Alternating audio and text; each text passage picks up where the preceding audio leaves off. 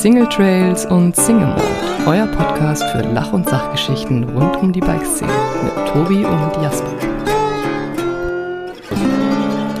Hallo und herzlich willkommen zu einer neuen Folge Single Trades und Single Mind. Äh, Ich befinde mich derzeit noch auf meinem Roadtrip, bin gerade in Portugal und vor mir sitzt jemand, der euren Sprachhorizont heute etwas erweitern wird. Es wird schwierig sein, vielleicht das eine oder andere zu verstehen, vielleicht werde ich auch nochmal übersetzen, aber wir haben heute einen Schweizer Gast, äh, Sandro Schmid. Herzlich willkommen in diesem Podcast. Grüezi miteinander, es ist mir eine Ehre, da zu sein dürfen und danke for having me, ja. Ja. Ähm, wir kannten uns vorher gar nicht, haben uns tatsächlich nur über Instagram, über die Sledgehammer Skibike Aktion irgendwie mal äh, zusammengeschrieben. Dann habe ich gesehen, wow, der Sandro ist auch auf dem Roadtrip und ich wollte irgendwie zum Four Riders Bike Park, der hatte zu, du warst schon in Girona, zack, bin ich zu dir gekommen und ähm, wir haben uns gut verstanden, eine gute Zeit gehabt, dann bist du weitergefahren, also ich bin weiter nach Süden, du nochmal nach Norden von Spanien und dann hast du irgendwie deine To-Do-Liste abgehakt, hattest nichts mehr zu tun und hast gesagt, okay, jetzt komme ich spontan nochmal nach Portugal. und jetzt haben wir nochmal drei Tage zusammen verbracht und ich fahre heute heim. Mega cool eigentlich. Mhm, genau, coole Story.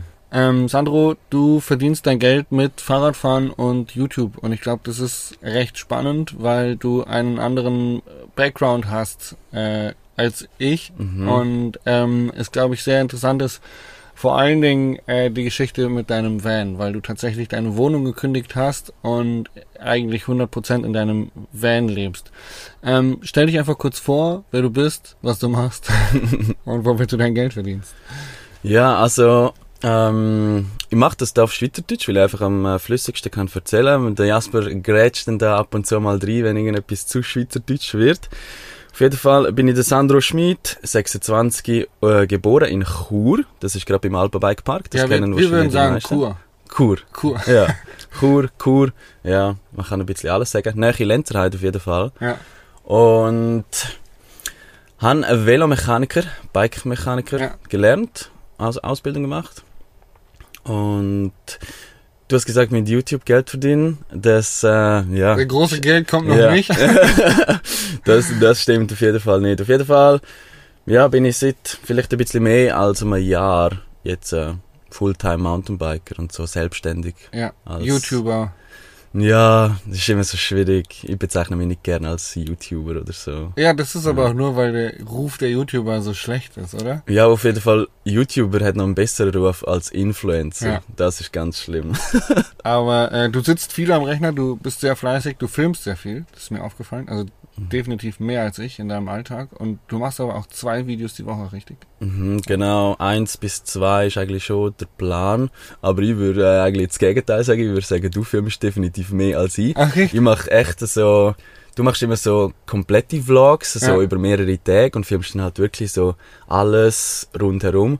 Und bei mir gibt's mehr so einfach der Bike Ride Ja. startet, wenn wir losfahren und ist fertig, wenn wir zurückkommen. Ja. Und alles rundherum gibt's bei mir nicht so zu sehen. Ja, Ja. Interessant, wie man doch dann unauf, äh, also unterschiedliche Auffassungen hat. ja genau. Ähm, was können die Leute auf deinem YouTube-Kanal entdecken?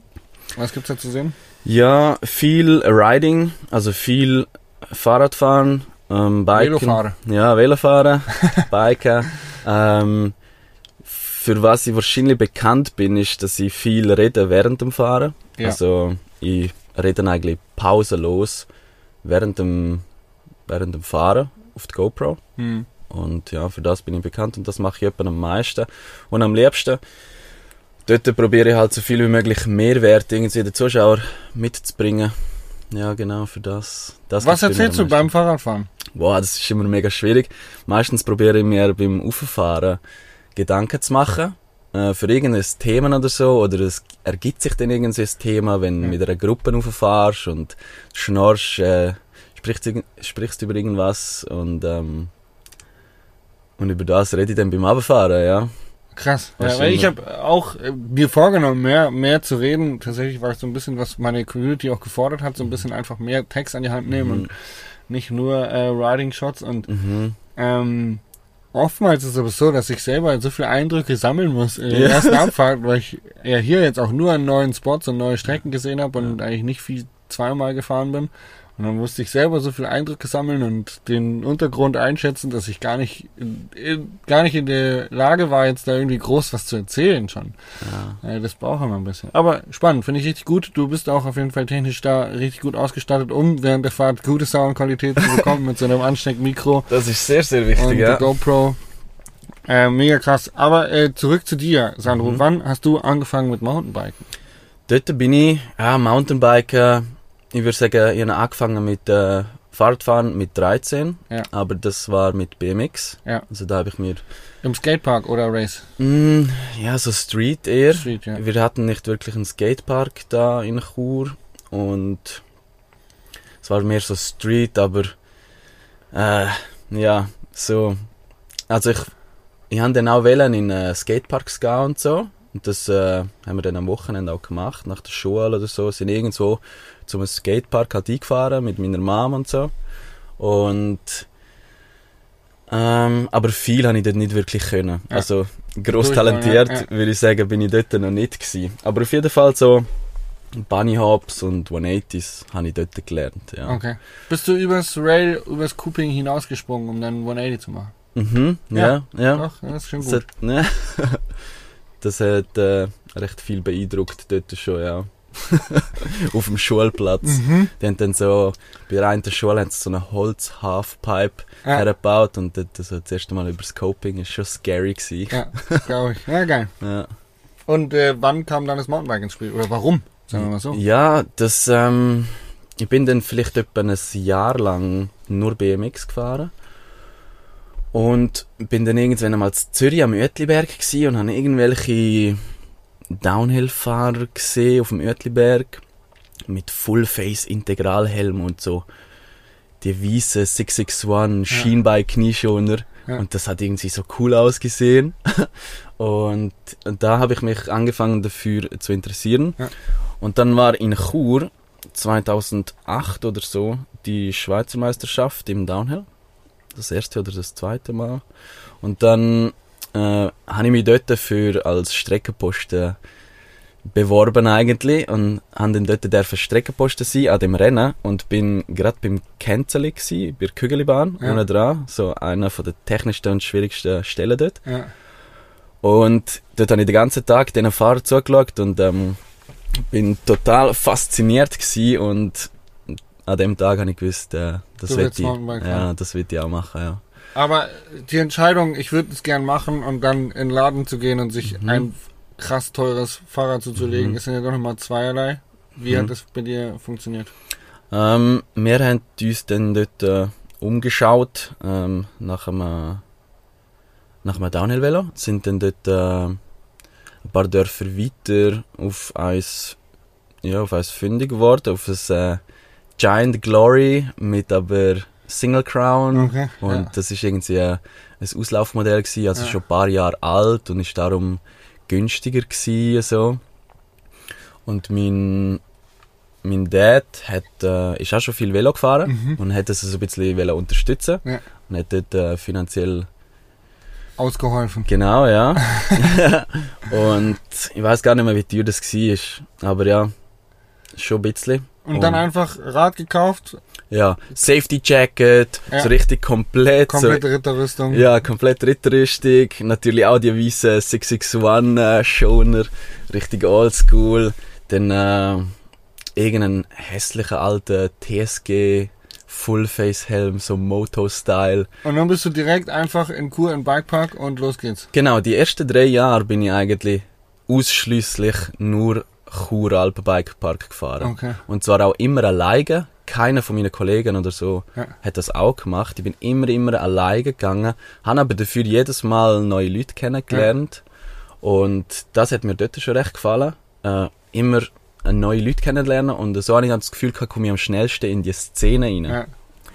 Und dort habe ich dann auch den Tim Kerling kennengelernt, der dort schon ähm, Downhill Racer war eigentlich. Und der hat das, ich glaube, der hat das Gefühl gehabt, ich habe ein bisschen Talent und hat dann mir so Tipps gegeben Ja. und so. Er hat gesagt, ich soll mal Klicks ausprobieren. Ja. Haben wir das auch gemacht und ja, die ersten drei Jahre ausschließlich Brambrüsch, der Churer Hausberg. Ach so, Brambrüsch heißt der, ja. ja. Alpenbike Park und Wie ging es dann Mhm. weiter? Du hast ja dann doch irgendwann auch in einem Team irgendwie mitgemacht und bist das ein oder andere Rennen gefahren, tatsächlich. Mhm. Nebenbei Schule, Ausbildung. Ja, genau. Ähm, ah, schwierig, ich weiß gar nicht mehr, wie genau der Ablauf dort war. Ich habe dann äh, gemerkt, dass ich recht viel am Velo am Schrauben bin. Ja. ja.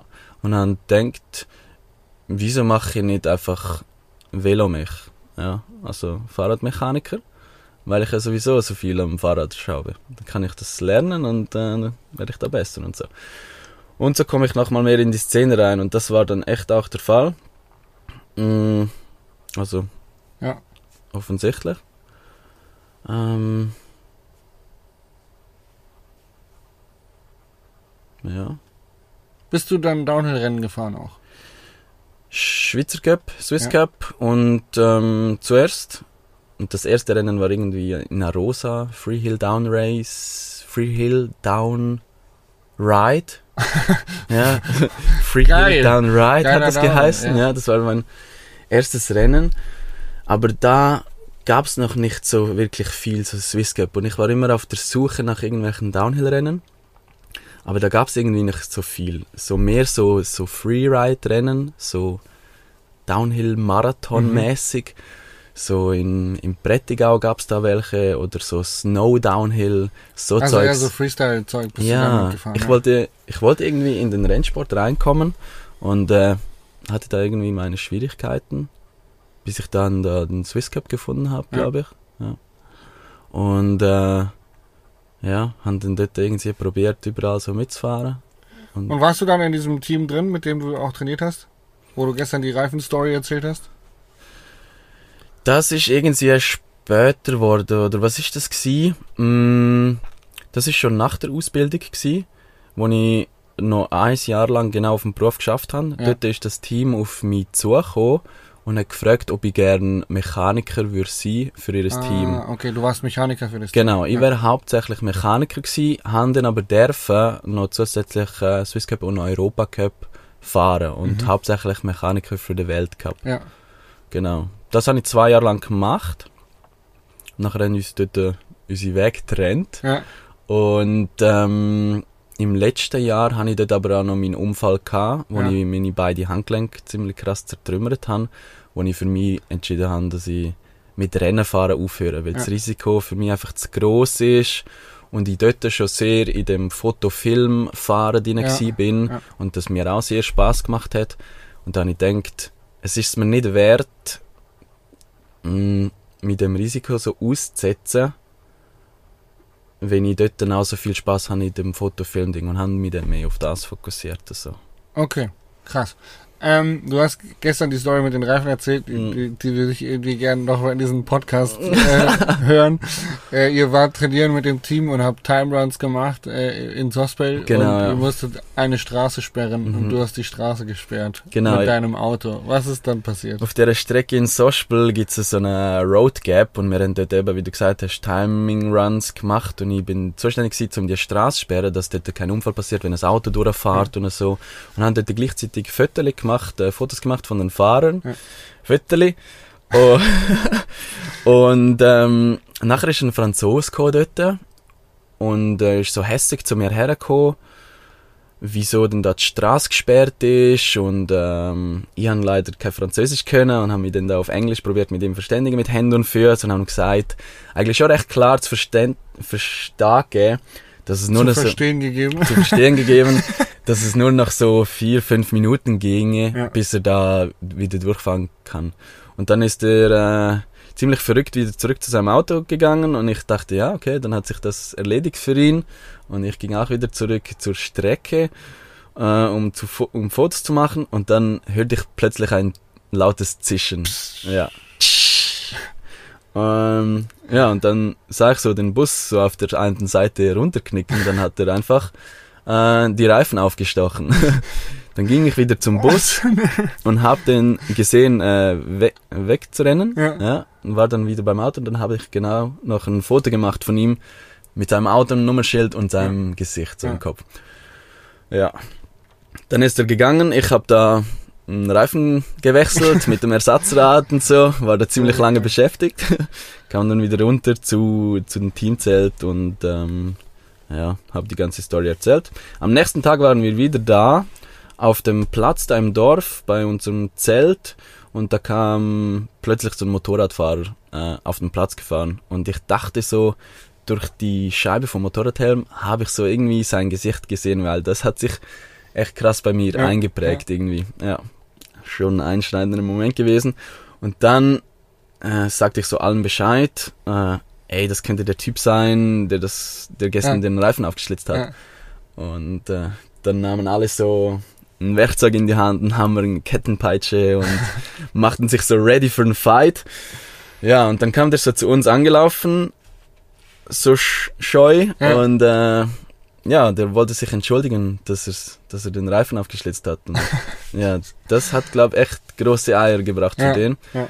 weil, ja, Man muss dazu sagen, dass er über 50 war oder so. Genau. Beschreibung. Ja, Er der war erwalt- erwachsener alter Mann, der dann Mhm, 50, 55 etwa, kam zu uns hin und wollte sich entschuldigen und für den ganzen Schaden aufkommen und hat dann da, das Geld da gelassen. genau, ja. Mega krasse Story. ja. Ja. Mega krasse Story. Ähm, du hast vorhin kurz verlauten lassen, dass du den Downhill-Sport aufgehört hast, weil dir das, das Risiko nicht wert war und du schon Foto- und Filmfahrer warst, was dir mehr Spaß gemacht hat. Ich persönlich kann nur von mir reden, dass ich manchmal ähm, aufgrund der Kamera, aufgrund der GoPro oder aufgrund einer Videoaufnahme ähm, noch krasser fahre. Einfach um ein schöneres, krasseres Video abzuliefern. Ist das bei dir nicht so? Weil ich finde, das nimmt sich nicht viel. Man muss sagen, dass ich den Rennsport aufgehört habe, nicht den Downhill-Sport. Ja. Und ich weiß, was du meinst, aber bei mir ist irgendwie, wenn ich, sobald ich eine Startnummer vorne dran habe, Ja. dann gibt's nicht nur, nur noch eins, und zwar Okay. erster Platz, ich will gewinnen. Ja. Sobald ich Startnummer dran habe. Ich fahre immer noch Rennen, Ja. aber nicht so der ganze Rennkalender, Ja. jedes Rennen, Gesamtwertung, bla bla bla. Aber es ist schon so, dass du so krass richtig ehrgeizig bist. Ja, brutal. Also Extrem. Startnummer dran und dann Ja. Sodom und Ja. Gomorra. no friends, no friends, No. no friends on racing plates. Ja, schon ziemlich, ja. Da bin ich recht focused und darum auch immer so nervös gewesen und so, wie du auch Ja. gesagt hast. Ähm, Ja, krass. ja. Und beim Fotofahren finde ich eben, es ist extrem wichtig, zum dort ein, eine Stufe zurücknehmen Mhm. und nicht das absolut krasseste raushauen, was du momentan gerade kannst, weil das sieht dann meistens nicht so schön und stylisch aus, Mhm. sondern eher einen Schritt, eine Stufe zurückgehen und etwas machen, wo du schön und safe kannst und Mhm. dafür richtig schön und stylisch aussieht. Mhm. Stimmt schon. Ja. Beim Fotofahren definitiv. Da rolle ich auch mal viel langsamer. Beim, beim Video nicht. Beim Video versuche ich immer schon Ja. zu überpacen. Ja, so richtig Video und Foto ist natürlich auch wieder ein Unterschied. Ja. Ja, schön. Äh, jetzt lebst du in deinem Van. Du hast ähm, einen Kastenwagen, einen Kofferwagen, in dem du lebst, äh, aufgrund von Tarnung. Aber äh, das Mhm. wird ja wahrscheinlich nicht dein erstes Auto gewesen sein. Was war dein erster Campervan und wie kamst du in diese ganze Ich möchte in meinem Campervan um die Welt fahren Geschichte rein? Mhm. Ähm, ja, richtig. Das ist ein Boxtruck, ist mein dritter Campervan mittlerweile. Mein Ja. erster war ein Ford Transit. Klein Ja. oder groß? Den gibt es in unterschiedlichen Größen? Ja, langer Radstand, Ja. aber kein Hochdach oder Ja. so. Also ich konnte drin Aber schon nicht stehen. viereckige kleine, wie so Ja. eigentlich Größe wie ein, wie ein Transporter von VW oder sowas. Ja, genau. Also nicht der ganz große. Ja, genau. Das war auch der ehemalige Teambus von Ja. dem Team Ja. und den habe ich da günstig abkaufen können. Ja. Ja. Und da habe ich einfach so ein Bett reingebaut mit Stauraum unter dem Bett, mit so Kisten und so, aber ja, das war mehr so, das war eigentlich ein Neunplätzer und ich wollte die Sitze behalten so, um Ja. mit vielen Freunden Ja. im Bikepark zu fahren und so. Ähm, aber haben da meistens äh, hinten eigentlich das Bett drin gehabt. Okay. Dann zweiter Campervan war ein Fiat Ducato, schon, schon besser ausgebaut. So, Mhm. So wie der hier. Ja, Also halt so in dem Größe. Style. Ja, genau, genau. So 6 Meter, 5,99. Ja. ja, so zum Camper ausgebaut. Und dann ähm, habe ich den weggegeben und dann ähm, Aber war das schon zu dem Zeitpunkt der Van, wo du gesagt hast, also du hast ja dann dein Ducato selber ausgebaut, da hast du dich wahrscheinlich schon ein bisschen besser mit beschäftigt mit Wasser und Bett und vielleicht Heizung Mhm, und so mhm, weiter und so fort mhm. und Isolation. War das dann schon der Punkt, wo du gesagt hast, boah geil, das that's it, ich möchte in einem Van nur noch Nein. zum Biken fahren? Oder war das auch damals ab und zu mal noch irgendwie eine Ferienwohnung gebucht und so halb, halb? Ja, Also ja, ja, genau, ja. eher Transportmittel als, als rollende Wohnung? Hm, Das ist mehr so für äh, Ferien gsi, ja, Ja. der, der Sepp Van. Und nachher bin ich aber lang bei Velo Solutions gsi. Bei Velo Solutions habe ich fast fünf Jahre lang geschafft, Pumptracks gebaut auf der ganzen Welt. Und Das war dann, Ausbildung war fertig, du hast noch ein Jahr für das Team gearbeitet genau, und danach hast du dann bei Velo Solutions angefangen. genau, ja, ja, da war noch irgendwie waren da noch andere Sachen Ja. dazwischen, so Praktikums und ich habe da recht viel ausprobiert. Ja, Ja. cool. Und Tauchen gelernt. Nee, das war erst gerade. ähm, aber ja, dann war ich äh, bei Velo Solutions und da war ich so viel unterwegs und hatte war ich so viel unterwegs und wir waren so viel in Ferienwohnungen. Ich war, ich war nie zu Hause. Ja. Und dann hatte ich noch äh, einen Deal mit der Privalodge, dass Mhm. ich da zwei Jahre lang ähm, eine Ferienwohnung hatte. So wie der Tobias. Ah, der Lenzeheide, gell? Ja, genau. Ja, Äh, da hatte ich zwei Jahre lang eine Wohnung. Und weil ich mir eben nicht so eine eigene Wohnung leisten möchte, weil ich sowieso nie da war. Mhm. Und mein, meine Idee ist immer, günstig leben, dann musst du wenig verdienen.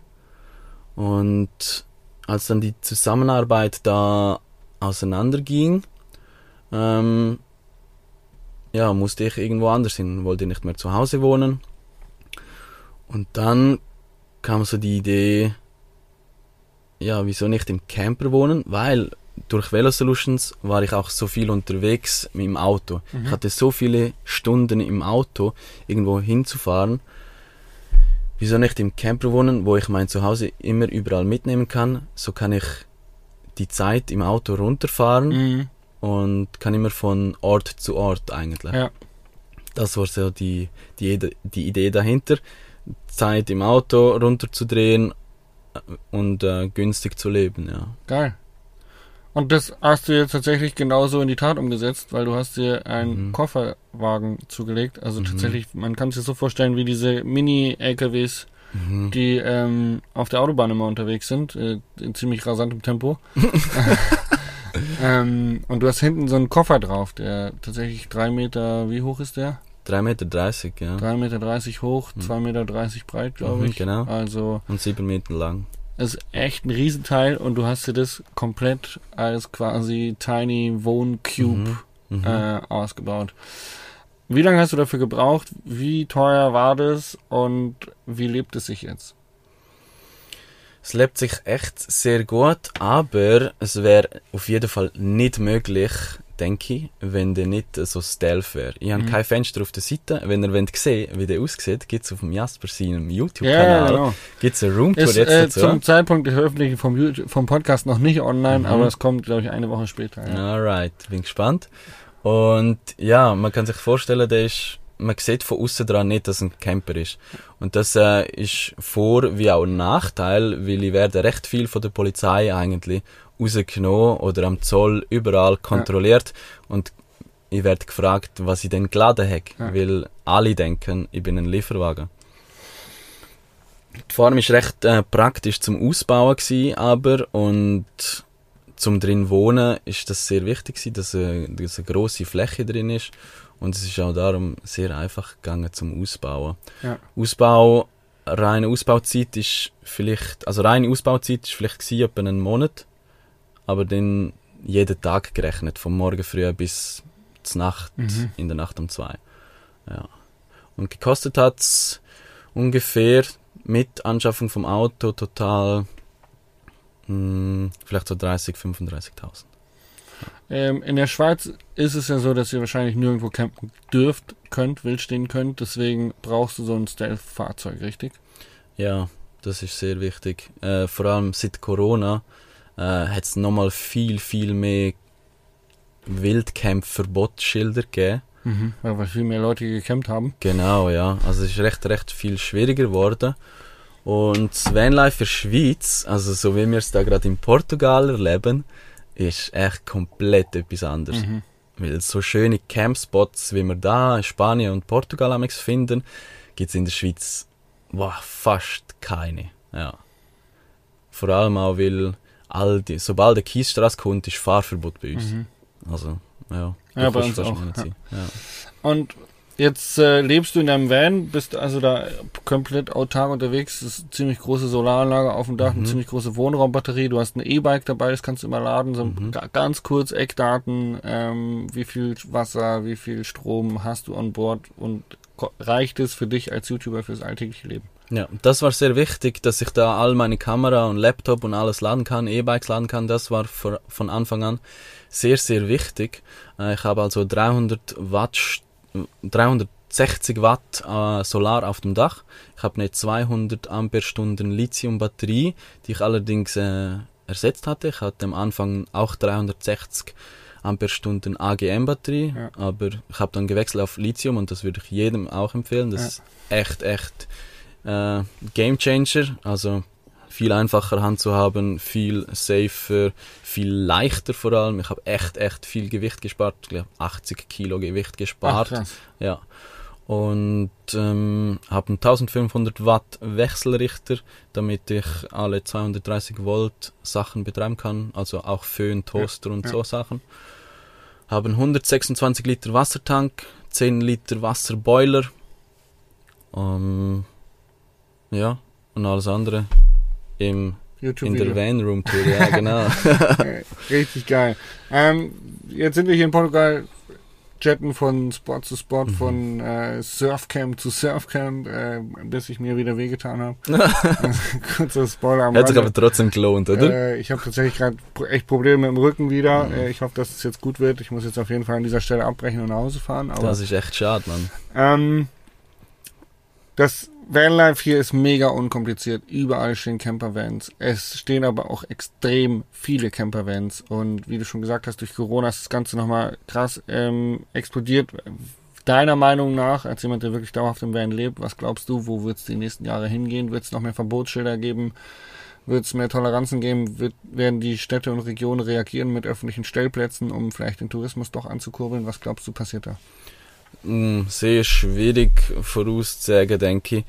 Ich habe das Gefühl, in der Schweiz wird es jetzt so, wie es jetzt ist, eben bleiben. Mhm. Also wird sich nicht mehr gross etwas verändern, denke ich.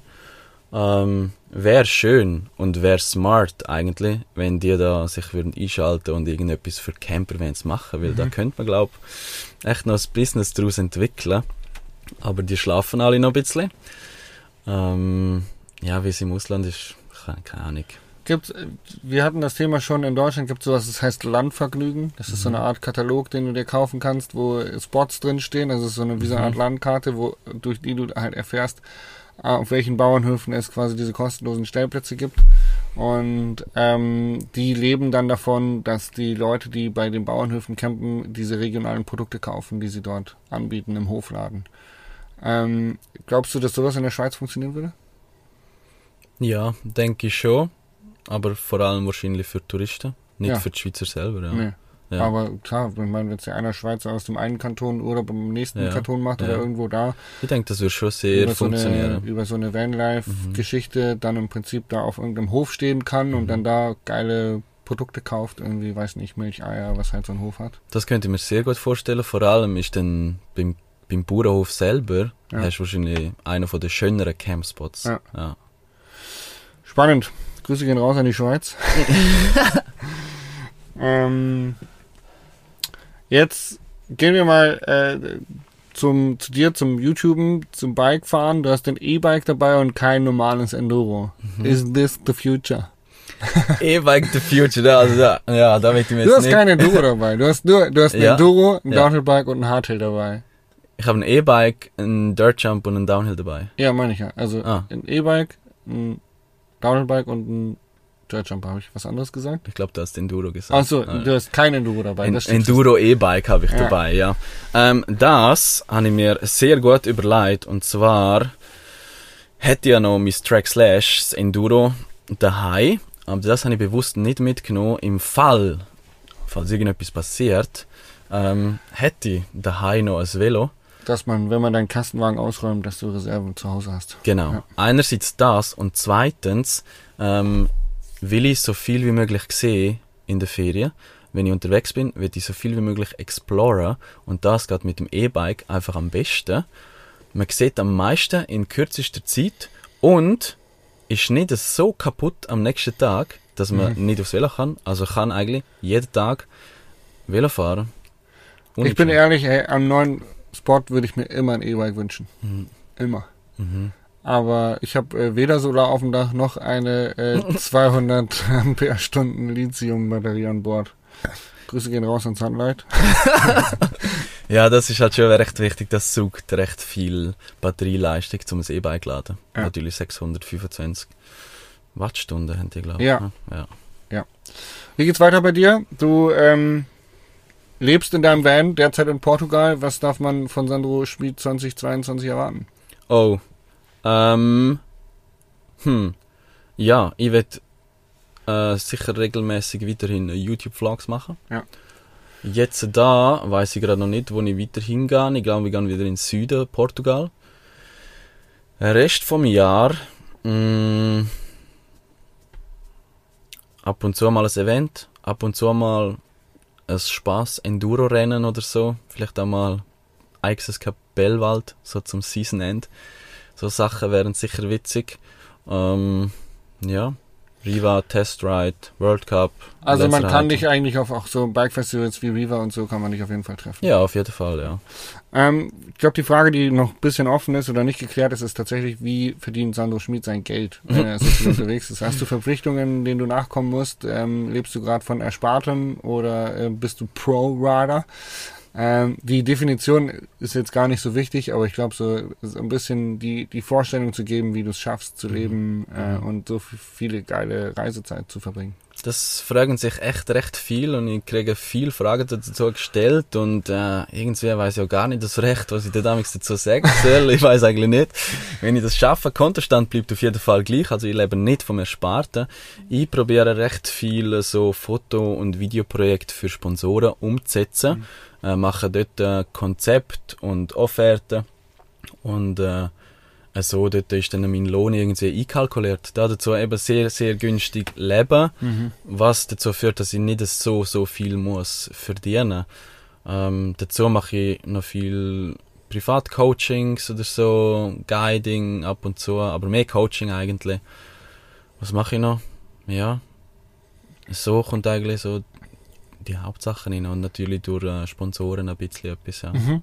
Genau, du arbeitest mit Track zusammen. Genau, Track, Iron, Lenzerheide, so die drei größten Ja. Partner. Über YouTube kommt bei dir noch nicht viel rein. Nein, also das kann man. Nee, das ist. Also ich kann mal, ich kann ja. mal von mir reden. Ich habe jetzt 59.000 Abonnenten und ich verdiene über YouTube im Schnitt zwischen 500 und 1000 Euro im Monat bei Google. Mhm. Äh, nur durch Klicks sozusagen. Mhm. Und das ist, äh, ich glaube, man kann das, diese Monetarisierung noch krass hochfahren. Also ich könnte, glaube ich, mehr verdienen, wenn ich da irgendwie andere Sachen anklicken würde und so weiter und so Du fort. meinst das Genere vom Video, was Ja. das ist, Unterhaltung oder so? Was hast du dort angeklickt? Nee, ich habe da, glaube ich, also- Sport. Ja, Sport. Ah, okay. Ich habe eine Unterhaltung angeklickt, Ja. aber ich wechsle ab und zu auch. So. Ah, interessant. Ja, da Und muss man vielleicht auch nochmal, muss ich auch nochmal googeln. Anscheinend ist der Finanzchannel der beste, aber wenn natürlich nicht Finanzen macht. Dann, dann wird schwierig, ja.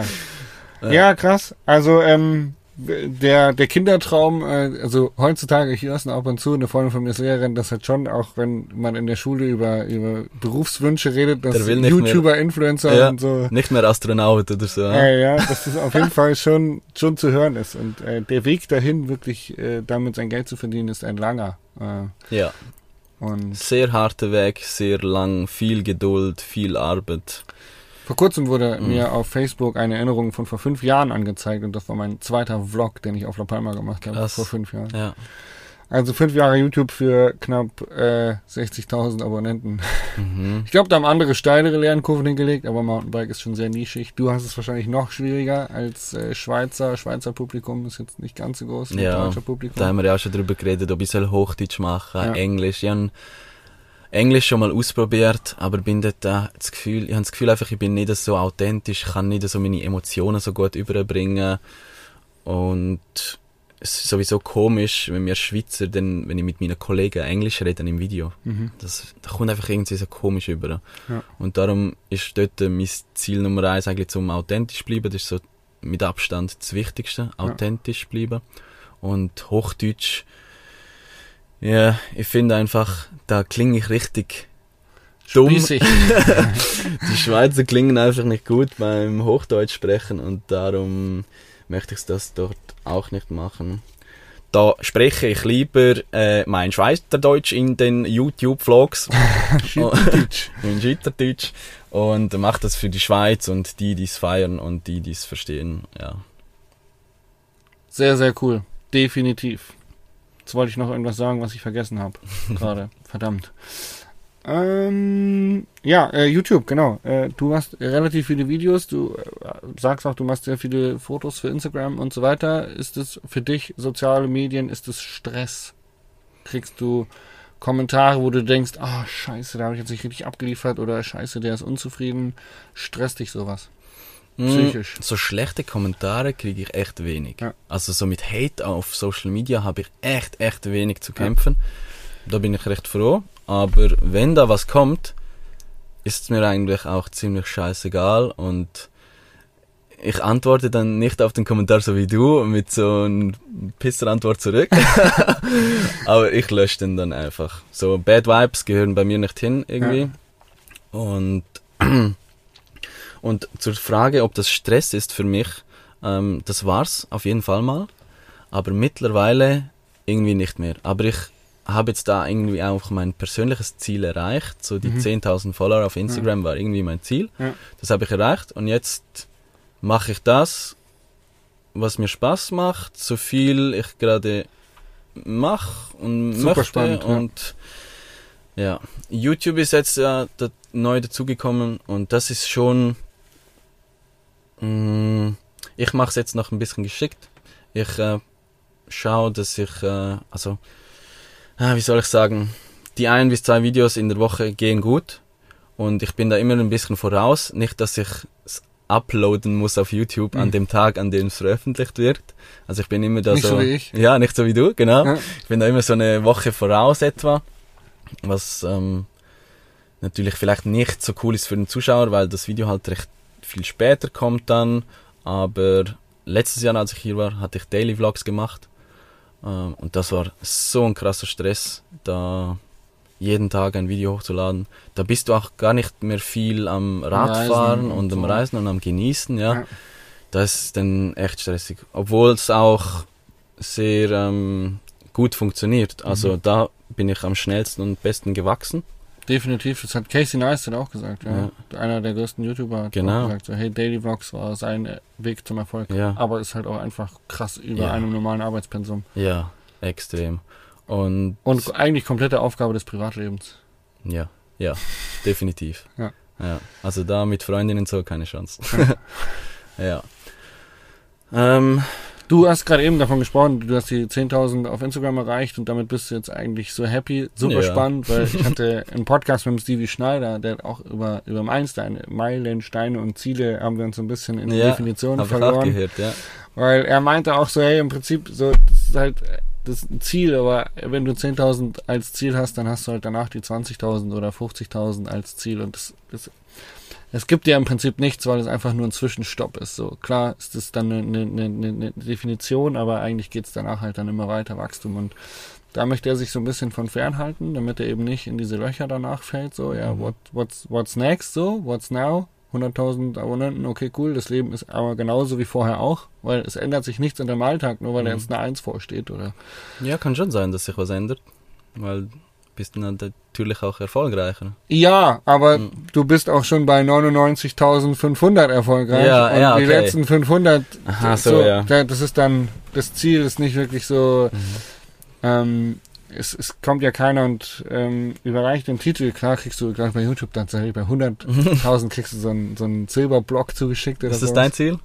Ich hätte gern so ein Ding, ja. Ja. Aber, ähm, das ist, ich glaube, keine Ahnung, wenn du dir eine offizielle Prüfung bestehst, ja, zum Beispiel Staatsexamen oder irgendwas, das ist nochmal was anderes, weil es von außen einfach, da ist eine Prüfung, dafür musst du lernen, dafür musst du arbeiten und dann kriegst du, kriegst du die Bescheinigung, dass du bestanden hast. Das ist so offiziell Also eine Prüfung ist etwas anderes, Mhm. als wenn du eine stetige äh, Entwicklung hinlegst Mhm. und dann auf einmal einfach 100.000 Abonnenten hast. Da- Das ist kein, das, da ist keine krasse Prüfung oder irgendwas vorhanden, dieser, die dieses Ziel dann am Ende so, okay, jetzt kommt der Endgegner, jetzt muss ich nochmal richtig reinhauen, richtig lernen und beweisen, dass ich es kann, damit ich dann den Siegel bekomme, dass ich es geschafft habe. Mhm. Und das gibt's eigentlich bei solchen Zielen oder Meilensteinen, wie man es auch immer jetzt nennen mag, eigentlich nicht. Und deswegen kann ich es sehr gut nachvollziehen. Mhm. Ähm, und finde es aber sehr gut, dass du sagst, okay, du hast da jetzt deine 10.000 erreicht und that's it. So. Ja, und jetzt, das ist jetzt jetzt passiert, was passiert. Ja, so. genau. Und, ja, Also, das ist eigentlich schön. Jetzt möchte ich einfach coolen Content machen, der den Leuten gefällt Ja. und der auch mir gefällt, der mir Spaß macht, aber ich habe kein Ziel, jedes Bild muss 1000 Likes haben oder Ja. weiß ich was. Ja. Und bei YouTube habe ich echt auch gerade noch kein Ziel. Da ist mir wichtig, dass, ähm, dass ich die Freude behalte, Ja. Dass es mir Spaß macht. Ja, das Problem hatte ich nämlich gerade. Ja. Aber habe ich jetzt auch wieder in den Griff bekommen. Also haben wir im, im Podcast mit Stevie auch drüber gesprochen. Das ist Ja. einfach so. Man, man verrenkt sich irgendwie, versucht dem Algorithmus gerecht zu werden, wenn man dann irgendwie eine gewisse Anzahl an Klicks hatte. Wenn die zurückgehen, das ist dann, Ah. das ist komisch. Das ist Ja. einfach so, okay, shit, ich mache gerade was falsch. Das ist halt Ja. echt, ja, aber das ist einfach gemein irgendwie, ne? Ja, weil du ja, du, also man, klar, können Leute jetzt nur quantifizieren und die Klicks sehen, aber man, also ich persönlich denke halt auch, okay, es gucken einfach weniger Menschen, es sind weniger Mhm. Menschen daran interessiert. Mhm. Das ist so das, das Thema. Ja. Obwohl es vielleicht gar nicht so ist, Ja. weil YouTube zeigt es einfach niemandem mehr oder so. Ja. Aus was weiß ich für Gründen. Lass uns nicht wieder zu tief da einsteigen. Ja, genau, ja. Aber auf YouTube habe ich tatsächlich kein Ziel. Da habe ich mittlerweile 4400 Abonnenten. Das geht eigentlich recht gut hoch mit jedem Video. Da bin ich eigentlich zufrieden. Aber einnahmenmäßig bin ich da vielleicht pro Video bei zwei Franken oder so. Ja. Wenn ich das mal Cool. so haus, Ja. raushauen kann. so, Ja, Ja, vier Franken die Woche, ja da kann man 16, verlieren, ne? 16 Franken im Monat, Ich hol mich, glaube ich, jetzt einen Cutter. Ne? Hol ich mir jetzt. 16 Franken im Monat. Geil. Ja. Ähm, what's next? Wie meinst du was next? Du bist der, einer der krassesten YouTuber, die ich kenne, der noch mit äh, iMovie schneidet. Ja, ja, da hatten wir auch gerade drüber gesprochen. iMovie, da ist einfach mein Workflow gerade ziemlich gut und ähm, ja, aber du hast mich da schon inspiriert. Vielleicht muss ich da auch auf Final Cut oder so umsteigen. Aber momentan, ja, für, für meine Art von Vlogs reicht das irgendwie noch. Einfach eine Videospur und eine Audiospur und Ja. ja, that's it. Ja, keep it simple. Funktioniert gut. Vor allem, du machst zwei Videos die Woche. Also bei mir geht dann doch echt immer viel Zeit irgendwie im Final Editing raus. Also der Rohschnitt steht schnell und dann Mhm. aber die Übergänge, die Musik, Mhm. äh, Color Grading und so, das frisst viel Zeit. Ja, aber das sieht man auch bei deinen Videos, die sind viel, viel hochwertiger, aufwertig, äh, aufwendiger produziert. Aufwendiger, vielleicht ja im Aufwendig, Schnitt ja. dann, ja. Ja, mit all, Produziert. ich habe keine Musik, außer im Intro und Outro. ja, Und du machst da überall mit Musik und ja. Schönen Cuts und Wushes. Wushes, genau, hey. Hast du jetzt auch. Du hast jetzt Nee, auch. das funktioniert nicht. Ah, scheiße. Ja. Ja. Ähm, gut, wie sieht dein weiterer Plan aus? Hier auf dem Roadtrip? Mm, äh, muss ich nachher mit dir noch besprechen, wo ich da so hin soll. Ich Geil, hoffe, perfekt. du kannst mir ein paar Tipps geben. Definitiv. Ja. Ich bin jetzt da so in die Mitte von Portugal reingekommen bei Li äh, Lissabon, ja, Sintra, und sind jetzt ein bisschen nördlicher gegangen. Ich denke, ich gehe nachher wieder südlicher, in den Süden von Portugal. Aber fährst du jetzt erst noch nach Lusa? Lusa Bikepark? ja, Lusa, ja, stimmt. Das steht noch an. Heute mal schauen, ob wir dort Dirtjumpen, Dirtjumpen gehen oder ob es da zu nass ist, weil es hat gestern geregnet und die Nacht geregnet. Und ähm, danach in den Süden von Portugal und danach, wie ich heimfahre, weiß ich tatsächlich noch nicht. Irgendwie hätte ich Bock da Gibraltar Süd, Murcia, Mhm. die Küste noch abzuchecken, aber irgendwie hätte ich auch Bock ähm, im Norden von Spanien zurückzufahren. Aber das, ja. kein Plan ist der beste Plan. Kein Plan ist der beste Plan. Bis jetzt, ja, hat ziemlich gut funktioniert und wir werden sehen. Äh, vielen Dank für diesen Podcast. Ja, hat mir Spaß gemacht, war ein bisschen nervös. Schaut, hoffe, schaut auf jeden Fall bei gemerkt. Nee, ist auch völlig in Ordnung. Äh, schaut äh, gerne bei Sandu auf dem YouTube-Kanal vorbei und äh, ja, hey, ihr wisst, wie es geht. Abonnieren, Glocke aktivieren und so weiter. Äh, ich werde jetzt heimfahren. Auf mich wartet ein MRT-Termin Mhm. ähm, bezüglich meines Rückens und äh, wir drücken die Daumen, dass alles gut ist. Und äh, ja, Vielen Dank for having me. Gute Besserung. Und war echt coole Zeit mit dir. Hoffentlich bald wieder mal. ja gerne. Danke fürs Zuhören da draußen. Äh, euch einen guten Start in die Woche und äh, bis nächste Woche. Danke. Tschüss.